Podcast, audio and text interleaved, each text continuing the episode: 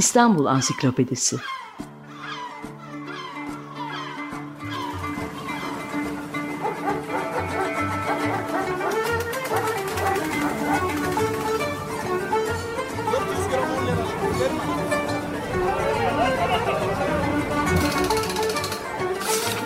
İnsanlar, olaylar, mekanlar, gelenekler ve ihtiyaçlar üzerinden şehrin tarihinden sayfalar.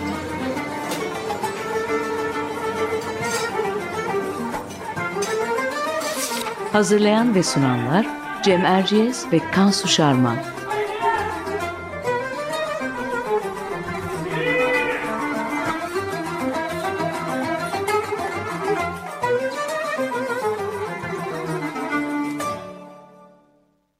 Merhaba ben Cem Erciyes. Açık Radyo'da Kansu Şarman'la birlikte hazırladığımız İstanbul Ansiklopedisi'nin 6. programındayız. Bu hafta konumuz artık geçmişte kalan bir hatıra olarak gazete müvezzileri. Yani bir dönemin meşhur sokakta gazete satan insanların hikayelerini konuşacağız. Konuğumuz ise bu konuda kapsamlı bir çalışma yürüten sahaf ve yayıncı Lütfü Seymen. Lütfü Bey hoş geldiniz. Teşekkür ederim, hoş bulduk. Sohbete başlamadan önce kısa bir giriş yapalım Kansu'yla her zaman yaptığımız gibi. Dinleyicilerimizden yaşı uygun olanlar gazete müvezzilerini hatırlarlar. Yazıyor, yazıyor, cinayeti yazıyor, yeni zamları yazıyor, fabrika işçilerinin grevini yazıyor diye slogan atarak ya da seslenerek şehrin merkezi yerlerinde dolaşan gazete satıcılarından bahsediyoruz.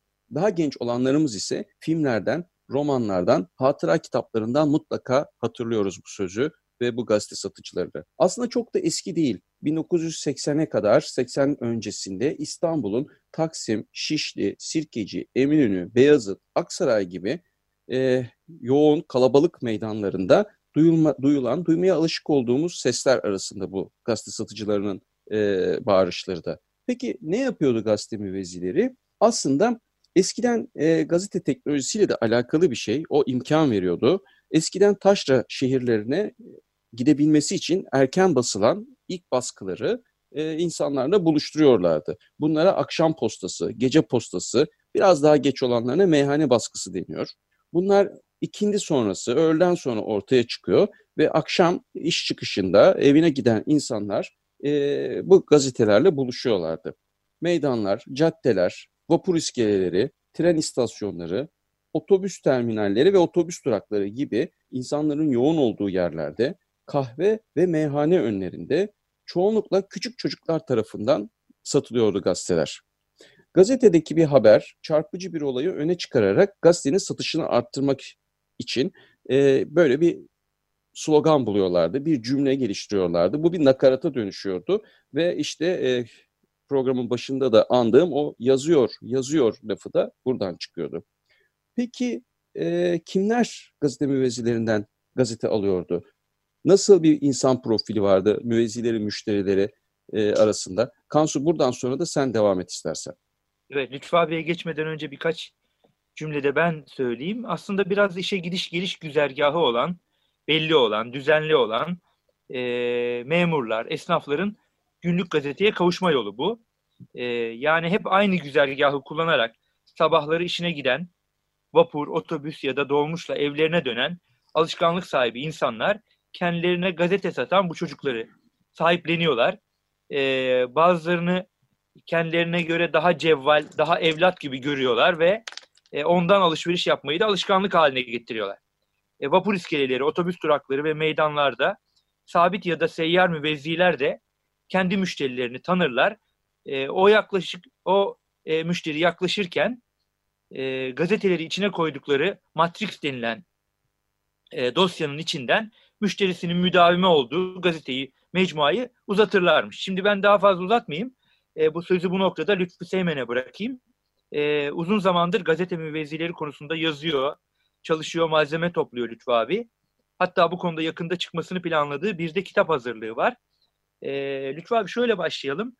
E, kimlere müvezzi deniyor ve buna bağlı olarak da kimler gazete müvezzi oluyor? Hani sanki sadece bilgiler bu. Doğru mu bu? Eyvallah. Ya çok doğru değil. Çocuklar yaptığı gibi büyükler de yapıyormuş ama bu işi yapanların çok büyük bir kısmı ya küçük çocuklar gerçekten. Onlar da fakir aile çocukları, kenar mahalle çocukları. Lütfü Bey diye. biraz daha yüksek sesle konuşur musunuz? Araya girdim ama biraz daha Tamam, yüksek pekala. sesle konuşur Bab- musunuz? e, babasını ya da anasını kaybetmiş evdeki çocuklara bakmak, kardeşlerine bakmak zorunda olan çocuklar ya okulu erken terk etmiş çocuklar ve böyle olunca da ister istemez e, müvezzilerin şeyinde yapılanmasında çocuklar ön planda oluyor. Ama bunun dışında yaşlı insanlar da var müvezzilerin içerisinde. Hatta çocukken bu işe başlamış olup da daha sonra yaşlandığında da bu işi sürdürenler de var.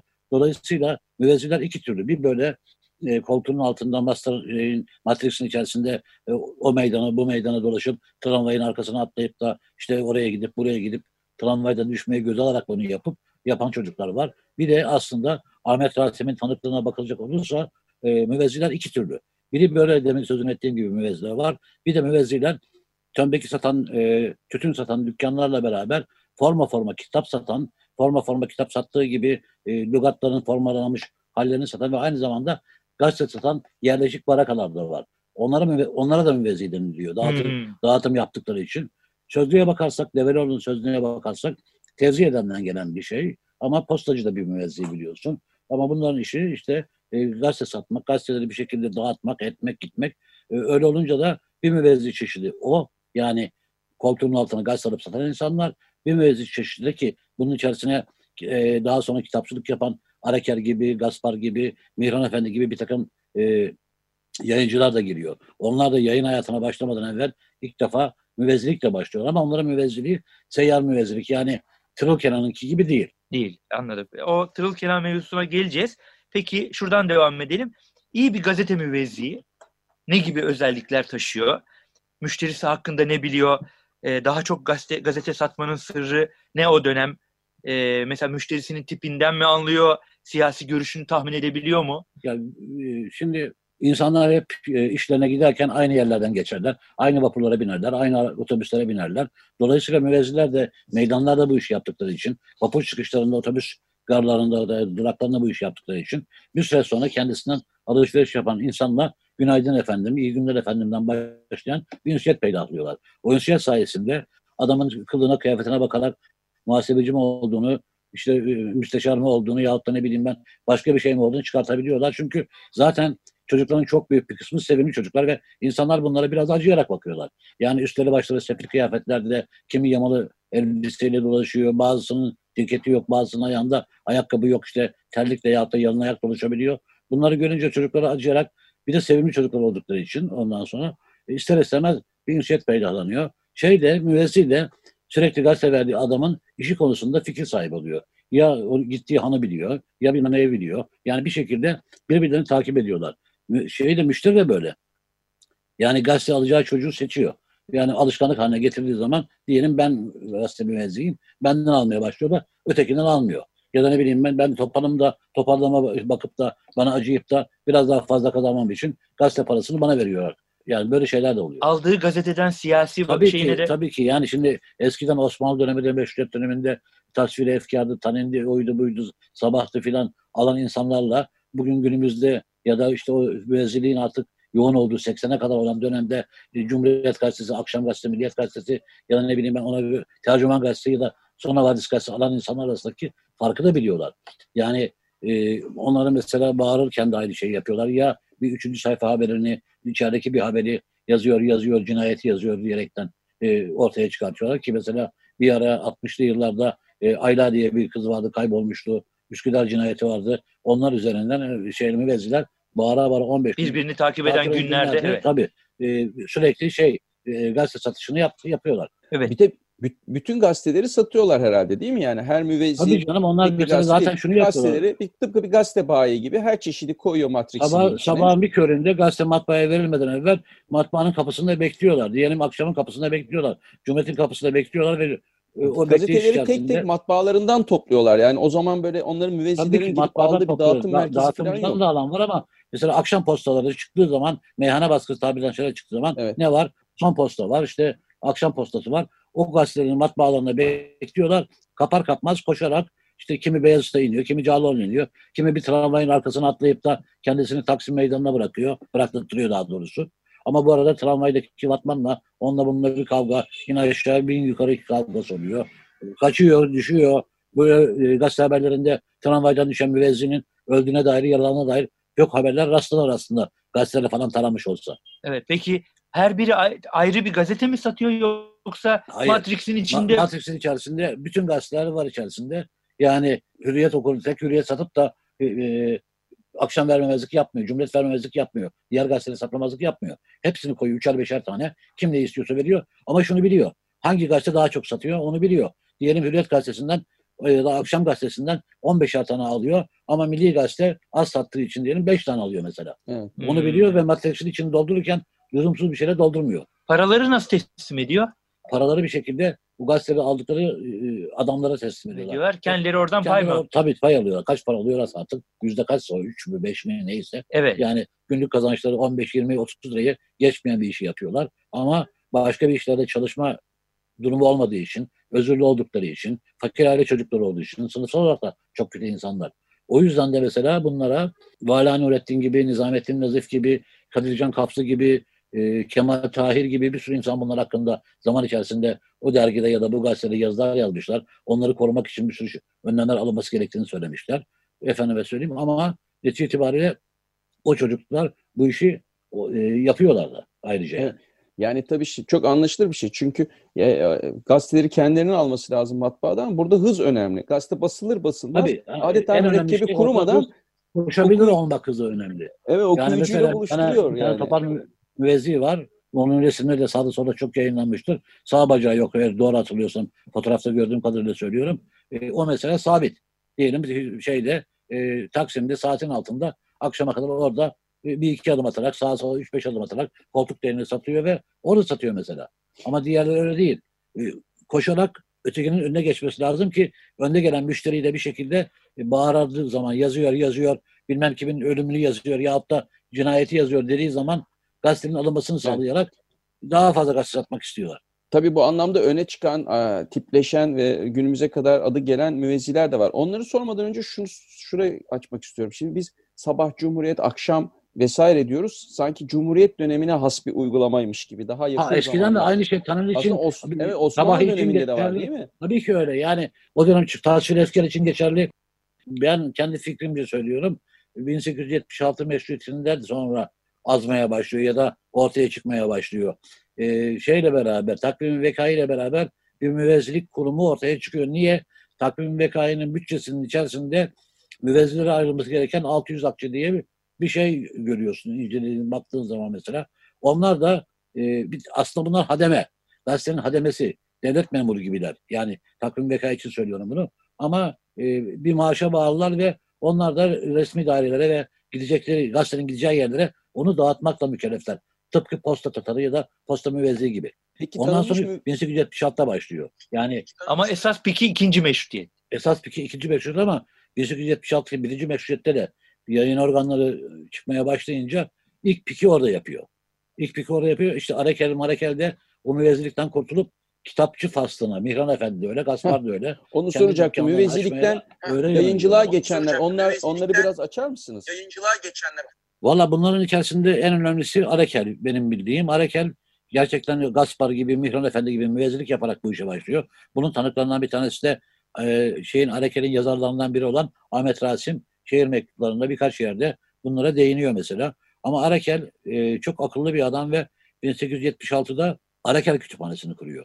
Yani hem kendisi kitaplar basıyor hem de e, basılmış kitapları yapıyor ve bizde ilk defa Esami Kütüp dediğimiz bir katalog işini Arekel icat ediyor. Arekel yapıyor. Kitap kataloğu. Kitap kataloğu işini kendi sattığı kitapları bir kata- katalog içerisindeki 7 ya da 8 tane kataloğu var zaman içerisinde. İlk katalog bayağı geniştir. Ee, diğer kataloglarda onun mütemmem cüzü gibidir. Ama bizde e, kitap kataloğu basıp sattığı kitapları ilk defa e, meşrulaştıran yahut da insanlara sunan e, Anadolu'ya, Taşra'ya daha doğrusu. Taşra'ya gönderen adamdır. Yemen'e kadar kitap yolluyor. Yani Bu da müvezzilikten gelme. bu da evet. bir de Zennuk diye bir müvezzi varmış. Cennet, ondan Ahmet Rasim bahsediyor. O ilk mevzulardan bir tanesi.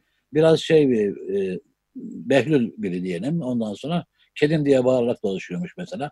Ve müvezzikten kazandığı parayı kedilerle paylaşarak sokak adamı aslında bir çeşit. Yani müvezzilerin çoğu zaten çok derme çatma yerlerde yaşayan, bilmem ne yapan, yani ayrıca kilometrelerce yol gidip akşam evine ulaşmaya çalışan insanlar bunlar yani. Sizin e, dergi yazılarınızda gördüğümüz Tırıl Kenan diye bir müvezziden bahsediyorsunuz. Trenlerle yarış, yarıştığı, Şimendifer kenarı. Şimendifer'le yarıştığı söylenen. Evet. Bir de Akbaba Suat varmış. Küçücük onlardan da bahsedelim. Bu Akbaba Suat Kadıköy'lerin tanıdığı e, müvezzilerden bir tanesi. Benim e, yani çizilen portreden e, kestirdiğim onun ondan sonra e, albino oluşundan kaynaklanıyor. Biraz sevimli bir tip, biraz behlül bir tip o da. Fakat o da böyle yanıyor, yazıyor, yazıyor, havadis yazıyor diye bağırdığı gibi cayır cayır yazıyor diye bağıran bir herif ve Türkçeyi yani telaffuzu bozuk bir herif o yüzden de e, bir yandan dalga geçiren bir yandan da sahiplenilen bir adam. O mesela Kuşdili Çayırı'ndaki eğlencelere bedavadan selam vererek giden tiplerden bir tanesi. Uzun yıllar Kadıköy'de müvezzilik yapıyor. E, Afif Yesari de buna rastlamış, tanımış ve hakkında bir şeyler yazıyor. Ahmet Rasim zaten biliyor Kadıköy'de oturduğu için. E, bir- biri o, bir tanesi de Tırıl Kenan. Tırıl Kenan da e, 1876'dan sonra başlayan bir tanesi. 1908 meşruiyetinde de Zeytçi'ye kadar, Kazlıçeşme'ye kadar e, koşup gazete dağıtan, bilmem ne yapan adamlardan bir tanesi. Aziz Nesin de hakkında yazı yazıyor. Başkaları da yazı yazıyor ve en uzun yaşayanlardan bir tanesi Samsunlu bir adam. E, Samsun'dan gelmiş, askerliğinden sonra müvezziliğe bulaşmış ve uzun yıllar müvezzilik yapmış biri. Şimendifer'le yarışması nereden? Yani, e, Kenan'ın- Şir- Sirkeci'den kalkıp Kazlıçeşme'ye gidene kadar o koşarak gidiyor diyerekten bir rivayet var. Rivayet var. Peki eee, şimdi güzel bir portre sunduk müvezzilerden ama eee, sonuç olarak sokak ortasında bağıra bağıra dolaşan çocuklar, insanlar herkes memnun mu bu müvezzilerden? Ya, E, gürültüden şikayet eden var mı? Zabıtayla, devletle başları hoş mu? Sonuç olarak sosyal güvenliği olmayan ve e, biraz seyyar esnaf olmaktan da bahsediyoruz. Sizin yine şeyden e, alıyorum Sabahattin Ali'nin Marco Paşa gazetesini satan müvezzilerin başına gelenleri anlatmıştınız siz evet. mesela. Nedir devletle ilişkileri ya da güvenlikle ilişkileri? Valla müvezzilerin bağırması bir şekilde siyasi iktidarın hiçbir zaman işine gelmiyor. Niye? Onlar yazıyor yazıyor diye bağırdıkları zaman hükümetle ilgili bir şey eğer manşetten verildiyse onu da ifade ediyorlar. Bakanın istifasını yazıyor Yaz- diyor. gibi mesela böyle şeyler e, işine gelmediği için müvezzilerin bağırarak gazete satmalarının yasaklanması e, birinci meşruiyetten sonra başlıyor aynı zamanda. Yani müvezzilerin çıkışıyla çok doğru orantılı bir şey. İkinci meşruiyetteki o e, Abdülhamit'in halinden sonra olan siyasi yapılanma içerisinde de aynı şeyler söz konusu. Ama bir şey daha var mesela. Bazı romanlara konu olmuş bu. E, Halit Ziya'da var mesela. Mavi ve Siyah'ta var. E, Halide Hanım'da var. Başkalarında da var. E, insanlar meş, meşrutiyetin ilanını müvezzilerin bağırmasından duymuşlar. Yani kadın evinde ikinci katta otururken gaz, yoldan geçen bir müezzinin e, mü, e, meşrutiyet ilanı olduğu yazması üzerine e, hizmetçisini yollayıp gazete aldırıp e, okuması Saffettin Nezihi'nin bir romanında geçiyor ve bunu kız kardeşine bir mektupla yazıyor mesela. Ben diyor meşrutiyetin ilanını diyor işte müezzinin sesinden öğrendim diyor. Bunun başka sebepleri de var mesela şeyler de var. E, Halis Ziya'da da var bu. Ona benzer şeyler.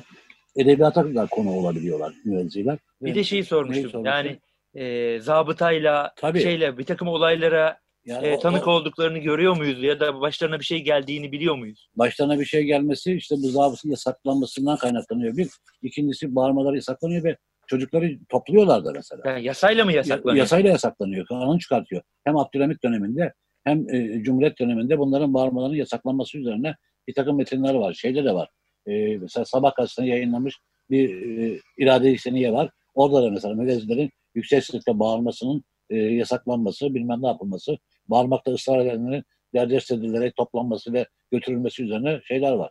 Şeye gelince, Sabahattin Ali'ye gelince, Sabahattin Ali Marco Paşa ile çok büyük bir çıkış yakalıyor ve gerçekten muhalif bir gazete, e, hükümeti sallayan bir gazete, hükümete alay eden bir gazete, insanlar tarafından beğenilmiş ve okumaya başlamış bir gazete. Bugüne kadar ki serüven içerisinde bir mizah gazetesinin bulamayacağı bir tirajı o tarihlerde yakalamış bir gazete ve hükümetin çok başına artan bir gazete. Ve her sayısı toparlanıyor. Sabahattin de bunu Marco Paşa'daki başyazarlarından birine konu ediliyor. Ya diyor bu kadar diyor olmaz kardeşim diyor. Üstümüze geliyorsunuz diyor, yaptığımız diyor, tarafı diyor. Gazete çıkarmak diyor. Bacak kadar çocukları diyor topluyorsunuz topluyorsunuz diyor. Onların diyor içeri tıkıyorsunuz diyor. Parmak izlerini alıyorsunuz diyor. Ki bu yapılmış ayrıca yani. Ondan sonra bizim gazetemizde engellemenin yolunu diyor böyle buluyorsunuz diyerekten başyazısını şikayet ediyor mesela. Evet.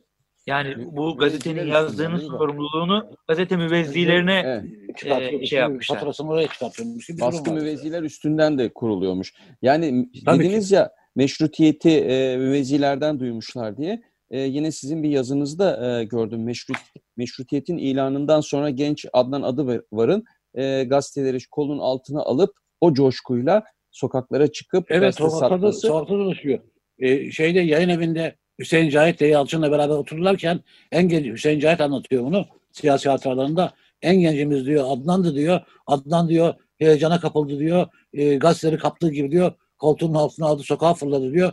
Özgür'ün tadını çıkararak diyor. Bağırarak diyor bir müvezze gibi bağırarak diyor. Gazeteyi diyor satmaya başladı diyor. Bunun tabii şunu da söylemek istiyorum. Bu bana şeyi çağrıştırdı. Artık müvezzilik yok tabii ama sembolik bir davranış olarak e, artık gazetede yok tabii. Köşeli parantez açmış olayım. Sembolik bir davranış olarak gazete sokakta gazete satmak, e, o gazeteyle onun e, onun savun ya o gazeteyle dayanışma göstermek gibi bir gelenek vardır. Şimdi sokakta gazete satan Aziz Nesin, sokakta gazete satan Orhan Pamuk e, fotoğrafları gözümün önünde canlandı. Adnan adı var da e, bunun belki de bir ilk e, örneğini e, İlk örneklerinden bir tanesi sayılabilecek gibi. Ayrıca Aziz Nesin'in kendi anılarında olan bir şey daha var. Ee, Aziz Bey de şeyi söylüyor. Ben diyor Levent'te kitapçıyken diyor evlere diyor gazete dağıtırdım diyor. Yani o da bir çeşit müvezzilik yapmış. Orada gaz şey kitapçı dükkanı açtığında kitapçı Evet. dükkanında aynı zamanda gazete falan da satmış ve o gazeteleri oradaki Levent'teki, Etiler'deki mahallelere de evlerine, apartmanlara da kendisi götürüp bırakılmış. Bunu kendi ifadesinde görüyoruz yani. İstanbul değil ama siz de bir e, gazete bayinin çocuğusunuz Cide'de. Evet. Hatırladığınız müvezzi var mı? Yok Cide'de müvezzi yoktu. Babam benim 68'de Bartın yolu açıldıktan sonra Cide Bartın bağlantısı kurulduktan sonra e, Zonguldak üzerinden gazete bayinine başladı. Günde 450-500 gazete gelirdi mesela. Ama gaz, tek gazetecisi babam da uzun yıllar yaptı. 92'ye kadar falan yaptı. Bu konuya olan ilginiz biraz oradan mı geliyor? Yok, ya, gazete bayili olma, çocuğu olmaktan kaynaklanan bir ilgim var tabii ki. Ama netice itibariyle müvezzilerin e, üzerine yazılmış yazılar okudukça bunlar hakkında bir şey yazma fikri de oldu. Toparlama fikri de oldu. Bu yazılar da kitap fikri de aslında öyle çıktı. Tabii ki babamın gazete bayi oluşunun da etkisi var. Ben de gençlik yıllarında o gazete bayinde e, Cidde'de olduğum zamanlarda uzun zaman çalıştım yani. Evet. Evet. Peki teşekkür ediyoruz e, yavaş yavaş konuğumuza. Değil mi Kansu? Evet, e, Lütfü Bey çok teşekkür ediyoruz. Estağfurullah. Eski İstanbul'un sesleri arasında en ilginç olanlardan birini, hikayesini bizimle paylaştınız. E, şimdi ben burada küçük bir not ekleyeyim. E, tabii müvezziler, e, Lütfü, Lütfü abiyle konuşmadık ama sadece bize özgü bir meslek değil. Dünyanın Tabii ki dünyanın her tarafında var. Ben de şunu ekleyeyim sen konuyu açmışken. Mesela e, 20. asırda rastladığım bir haberdi benim bu. Uruguay'da müvezziler hükümetin düşmesini sağlamışlar. Yani hükümet yanlısı gazeteleri satmayarak, onları dağıtmayarak yakalanmalarına, hapis attırmalarına ve işkence görmelerine rağmen 3500'e yakın müvezzi protesto ettikleri için Uruguay'daki faşist iktidar 2. Dünya Savaşı'ndan sonra düşmek zorunda kalmış. Ee, ben de geçenlerde e, bir film izledim. 1992 yılımı, yılı yapımı New Seas adlı bir film. New York'ta 1899 yılında New York World gazetesi sahibi e, olan hatta adına ödül de bulunan ünlü gazeteci Joseph Pulitzer'e karşı gazeteci çocukların başlattığı e, grevi anlatıyordu. Orada da Amerika'da da yine çocukların ağırlıkla yaptığı bir... Bu adına ödül konan polisler. Evet evet. Ee, böyle bir e, şeyi anlatıyordu. E, çok teşekkür ediyoruz size. Estağfurullah ben teşekkür ederim. Teşekkürler. Ee, geldik bu haftaki İstanbul Ansiklopedisi maddesine. E, F maddesinden devam ediyoruz. E, seçtiğimiz madde e, Fenli Çelebi. Reşat Ekrem Koçu ne yazmış Fenli Çelebi için? E, ansiklopediden okuyalım. Fenli Çelebi 17. asırda yaşamış bir Hazarfan yani bilgin ve şair. Evliya Çelebi İstanbul'daki Hazar, Hezarfenlerden bahsederken bu zat için şunları söylüyor. İblis ilahine yani şeytana, iblise ders verir, pireyi kafese kor, kehleyi fakiri yani fakirin bitini arabaya koşar bir Hezarfen idi. Pakize eşarı yani temiz ve saf bir şiir vardır diyor. Hezarfen Fenli Çelebi ile aynı devri idrak ederek çok uzun bir ömür sürmüş Mevlevi şair Fenli Mehmet Çelebi dedenin aynı zat olması çok muhtemeldir. Evet Cem Erciyes'le beraber İstanbul Ansiklopedisi programının bu haftalıkta bu kadar. Haftaya yeni bir konu ve ansiklopediden G maddesiyle birlikte karşınızda olacağız. Hoşçakalın. Eyvallah. İstanbul Ansiklopedisi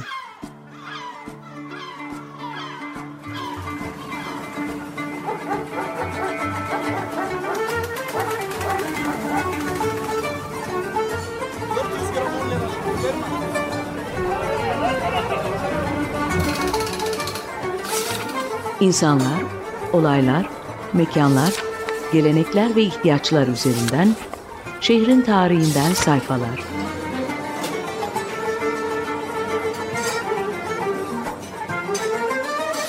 Hazırlayan ve sunanlar Cem Erciyes ve Kansu Şarman.